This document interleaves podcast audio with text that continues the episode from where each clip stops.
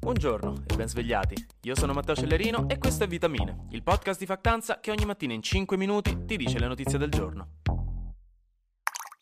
Buongiorno signore e signori e benvenuti all'ultimo giorno della settimana. Stamattina è un giorno speciale perché vi parlo per la prima volta di un argomento nuovo, di qualcosa che non avevo mai toccato prima in vitamine, quindi insomma ci tenevo a renderlo solenne, perché è sempre importante poter esplorare tematiche di nicchia, poco toccate dai media tradizionali e che possono darci insomma qualcosa in più sulla nostra visione del mondo. E poi insomma un po' di novità ci piace sempre. Allora, la guerra in Ucraina continua.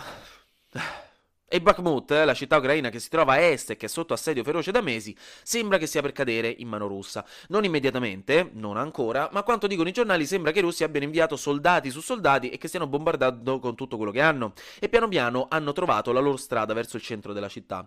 Se Bakhmut venisse presa, questa rappresenterebbe letteralmente la prima città conquistata dai russi da mesi. Una vittoria in realtà esclusivamente simbolica per il Cremlino, visto che gli esperti ricordano che da un punto di vista strategico Bakhmut è meno importante delle avvertenze sui pacchetti dei cotton fioc di non metterli nelle orecchie, questa è una delle grandi ironie della civiltà occidentale, tra l'altro. Però i russi quella città la vogliono e a loro volta gli ucraini hanno speso moltissime forze militari per tenerla, quindi vedremo nei prossimi giorni fondamentalmente se Bakhmut cadrà.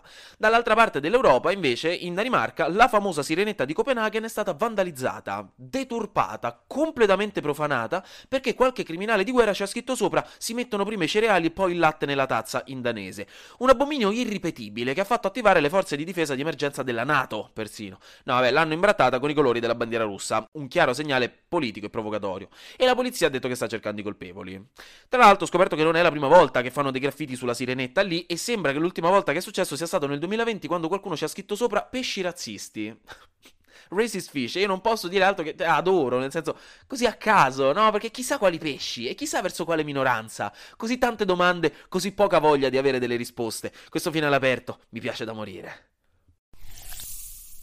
Parlando di sirenette, Greta Thunberg non chiedetemi che c'entra in realtà con la sirenetta, forse sa che è piccolina, è una ragazza del, del nord vicino alla Danimarca. Ho fatto questa connessione a caso stamattina, non fate domande. Dicevo, Greta è stata portata via dalla polizia. Anche qui che novità, perché protestava insieme ad altri attivisti davanti ai palazzi governativi norvegesi, ma stavolta, sorpresa delle sorprese, contro l'esistenza di due centrali eoliche. E direte voi, ma come? In effetti sì, c'è una diatriba forte nel settore attivista anche contro le centrali eoliche, ma specialmente in Norvegia, dove entrano in conflitto con la vita delle popolazioni indigene del paese, che è il popolo dei Sami. Questo perché le centrali eoliche sono state costruite esattamente in un loro territorio, un territorio importante per la loro sussistenza, perché fondamentalmente lì ci allevano le renne, almeno ci allevavano le renne, e ora con le centrali non possono più farlo, ma anzi gli animali sono spaventati e quindi il loro stile di vita sta venendo piano piano devastato e sconvolto da progetti del genere. E in effetti la critica forte è che il popolo Sami per decenni è stato represso dal governo norvegese e solo ora se ne sta iniziando a parlare con una nuova coscienza. Quindi sta uscendo sempre più fuori, ma in realtà anche in paesi come Thailandia e Messico, eh, non solo in Norvegia, la necessità di far coesistere bisogni energetici e climatici con le vite delle popolazioni indigene, che da sempre in ogni parte del mondo sono state le prime a fare le spese del progresso delle istituzioni sociali e statali che si sono andate a creare su territori che loro abitavano da secoli. Quindi, dall'altra parte invece in Giappone, giusto per dare un po' di respiro internazionale a questa rubrica sul cambiamento climatico, alcuni ciliegi hanno già iniziato a fiorire. E no, non è normale. I ciliegi sakura non dovrebbero fiorire così presto e per esempio la fioritura a Kyoto inizierà il 22 marzo e si completerà il 30. E secondo i dati dei ricercatori, questo è decisamente troppo presto, nel senso il giorno della fioritura nel corso del Novecento si è anticipato di 11 giorni.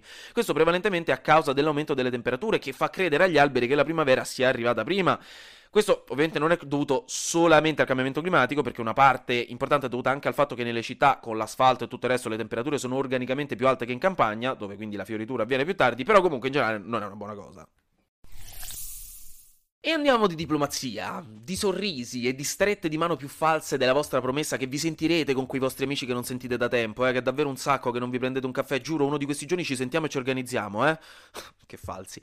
Al G20 dei ministri degli esteri che si sta tenendo in India a Nuova Delhi c'è stato il primo incontro ufficiale da inizio guerra Raga, da inizio guerra, persino voi col vostro vicino di casa vecchio antipatico che odiate vi siete salutati almeno una volta l'anno scorso, tra il segretario di Stato americano Blinken e il ministro degli esteri russo Lavrov, che hanno parlato un po' e incontro dove Blinken ha ricordato a Lavrov che gli Stati Uniti continueranno a sostenere l'Ucraina finché almeno la Russia non si ritira e che dovrebbero decisamente rientrare nel programma New Start per limitare l'utilizzo delle armi nucleari, da cui appunto la Russia si è ritirata qualche giorno fa.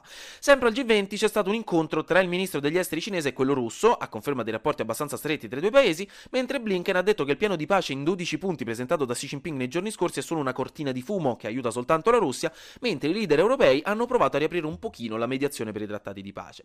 In tutto questo, Giorgia Meloni, la nostra Giorgia Meloni, è anche lei in visita in India, a Nuova Delhi, e ha incontrato il primo ministro indiano Narendra Modi per parlare e rinsaldare i rapporti tra India e Italia, proprio mentre ieri si celebrava il 75 anniversario delle relazioni diplomatiche tra Italia e India, appunto.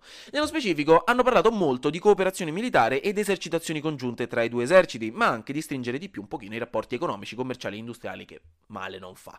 Mentre chiudo con il lato europeo, dove in Francia è stata organizzata e si sta tenendo l'esercitazione militare più importante degli ultimi decenni, che si chiama Orion 23 e si sta tenendo nel Mediterraneo nel sud della Francia e impiega 7000 militari per simulare un intervento in un paese finto chiamato Arnland che è destabilizzato da un paese confinante chiamato Mercurio che è ben equipaggiato militarmente. Quindi chiaramente una simulazione abbastanza parallela a quanto sta succedendo in Ucraina con la Russia nonostante questa esercitazione fosse stata prevista già dal 2020.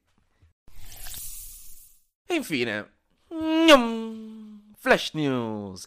In Egitto, nella grande piramide di Cheope, è stata annunciata la scoperta di un nuovo tunnel dietro l'ingresso principale grazie a delle operazioni di scan tecnologico portate avanti negli ultimi anni. E visto che l'archeologia è l'unica branca della scienza dove non succedono mai cose nuove, puoi solo sperare di scoprire qualcosa che ti eri perso l'ultima volta che avevi controllato la pozzanghera, è una scoperta top che sta facendo molto scalpore, quindi complimenti. Donald Trump invece non avrà l'immunità presidenziale per quanto eventualmente sarà giudicato colpevole di aver fatto per quanto riguarda il 6 gennaio 2021 a Capitol Hill. Lo ha detto il Ministero della Giustizia statunitense e Mike Pence, che è stato il suo ex vicepresidente, ha detto che non lo supporterà nella prossima corsa presidenziale, ma che forse correrà da solo. Infine, in caption vi metto un articolo con tre cose che forse state facendo e che stanno rovinando la batteria del vostro PC, perché non l'ho neanche lette, ma a scatola chiusa so che palesemente le faccio letteralmente tutte e tre insieme da anni, quindi non voglio neanche saperlo, ma se voi siete coraggiosi abbastanza da affrontare i vostri demoni interiori, sapete dove trovarli.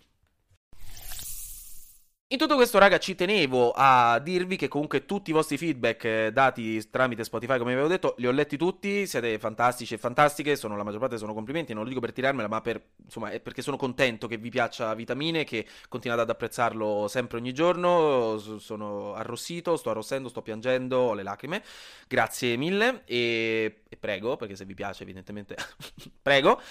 E niente, eh, oggi è venerdì, godetevi il weekend, insomma, anche oggi grazie per aver ascoltato Vitamine. Noi ci sentiamo lunedì, perché sarà successo di sicuro qualcosa di nuovo e io avrò ancora qualcos'altro da dirvi. Buona giornata e buon weekend.